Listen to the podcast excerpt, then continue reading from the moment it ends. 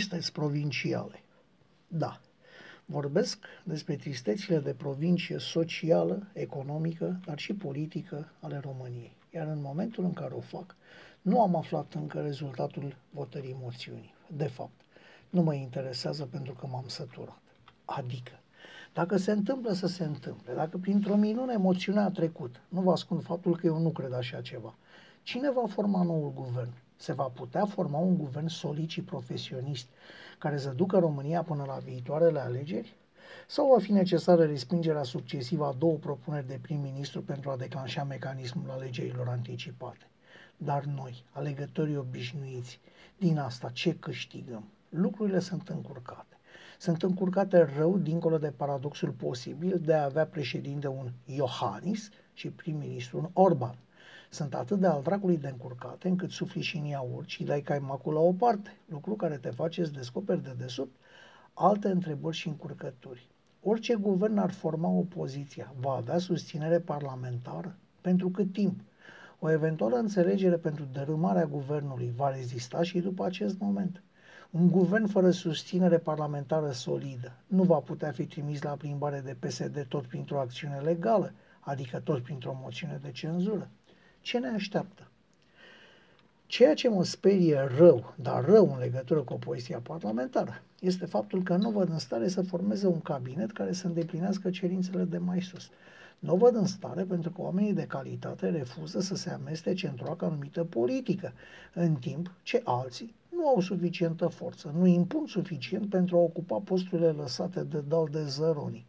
Să nu uităm, una este să mă numesc pe mine la cultură, glumesc desigur, și alta pe un academician care are o viață întreagă în spate, viață în care s-a ocupat de acest domeniu sub toate aspectele lui. A fost simplă numirea unei tute la muncă sau unor derbedei la justiție și uite că tragem de pe urma lor. Așadar, nu cred că opoziția are acum oamenii pregătiți pentru preluarea guvernării, ăsta fiind și motivul pentru care nimeni nu ne-a prezentat un cabinet fantomă, dar și pentru care USR-ul a făcut pasul în spate înainte de a-i se propune participare. Ce ne așteaptă? În partea stângii, în cazul puțin probabil al pierderii guvernării, mă aștept ca Bonta Victor și a lui partid să ia cu asalt reduta oltenească a țații Veorichi, să o arunce departe, departe de Cotroceni și să încerce să reînvie PSD-ul din vremea când pierdea alegerile prezidențiale, sperând ca acum să nu mai apară un nou colectiv. Dacă actuala conducere pierde accesul la finanțele naționale și la distribuirea funcțiilor de stat, Bonta are toate șansele să se întoarcă în PSD călărind pe deșelate calul penal numit Dragnea Liviu și atunci să te ții zilele cuțitelor lungi. Ce ne așteaptă? Dacă însă moțiunea nu a trecut, așa cum aștept, țața Veurica va plăti o parte dintre promisiunile făcute, va lăuda, citez, unitatea de monolit a partidului care strâns unit în jurul conducătorului iubit, am încheiat citatul, deci care a reușit să împiedice pierderea puterii, îi va propune din nou pe Nica Dan sau plumb toxic europenilor, îi va înjura din nou pe Soros, Iohannis, Orban, Barna, etc. și va mai crește cu trei puncte în intențiile de vot ale românilor. Să nu uităm, acoliții de moment vor exploata clipa.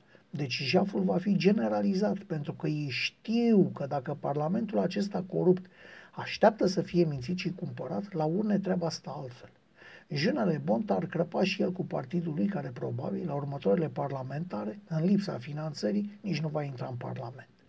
Lucrurile ar continua așa, fără o finalitate clară, până la următoarele alegeri care ar avea șansa să schimbe structura Parlamentului, lucru pentru care nu bag mâna în foc. Ce ne așteaptă? În cazul în care moțiunea nu a trecut, două lucruri trebuie să ne sperie. 1. Sața Veorica a fost înregistrată vorbind despre justiție tocmai de către un apropiat. Unde s-a putut ajunge cu trădarea și lipsa de încredere este un lucru de speriat. 2.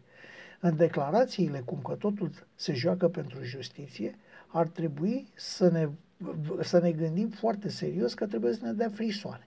Așadar, Dragnea Liviu era un salvat colateral. Așadar, tot ceea ce am văzut la suprafață a fost doar un strat superficial, așadar în profunzime sunt multe alte lucruri de făcut, așadar pentru rezolvarea acestor probleme cu justiția, PSD-ul este gata să-i dea liei să pun drept de legiferare? Dar care sunt aceste probleme cu justiția?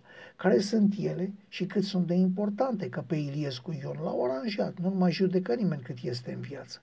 Asta trebuie să aflăm noi acum, indiferent de rezultatul votului moțiunii. Și așa vom afla ce ne așteaptă.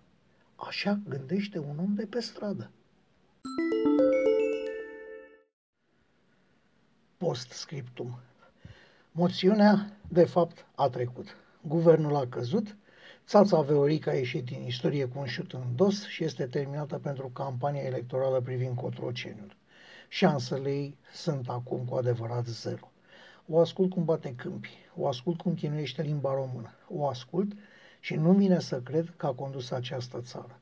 Nu credeam că este posibil, dar s-a întâmplat. Și acum, ce ne așteaptă să ne întrebăm noi toți oamenii de pe stradă?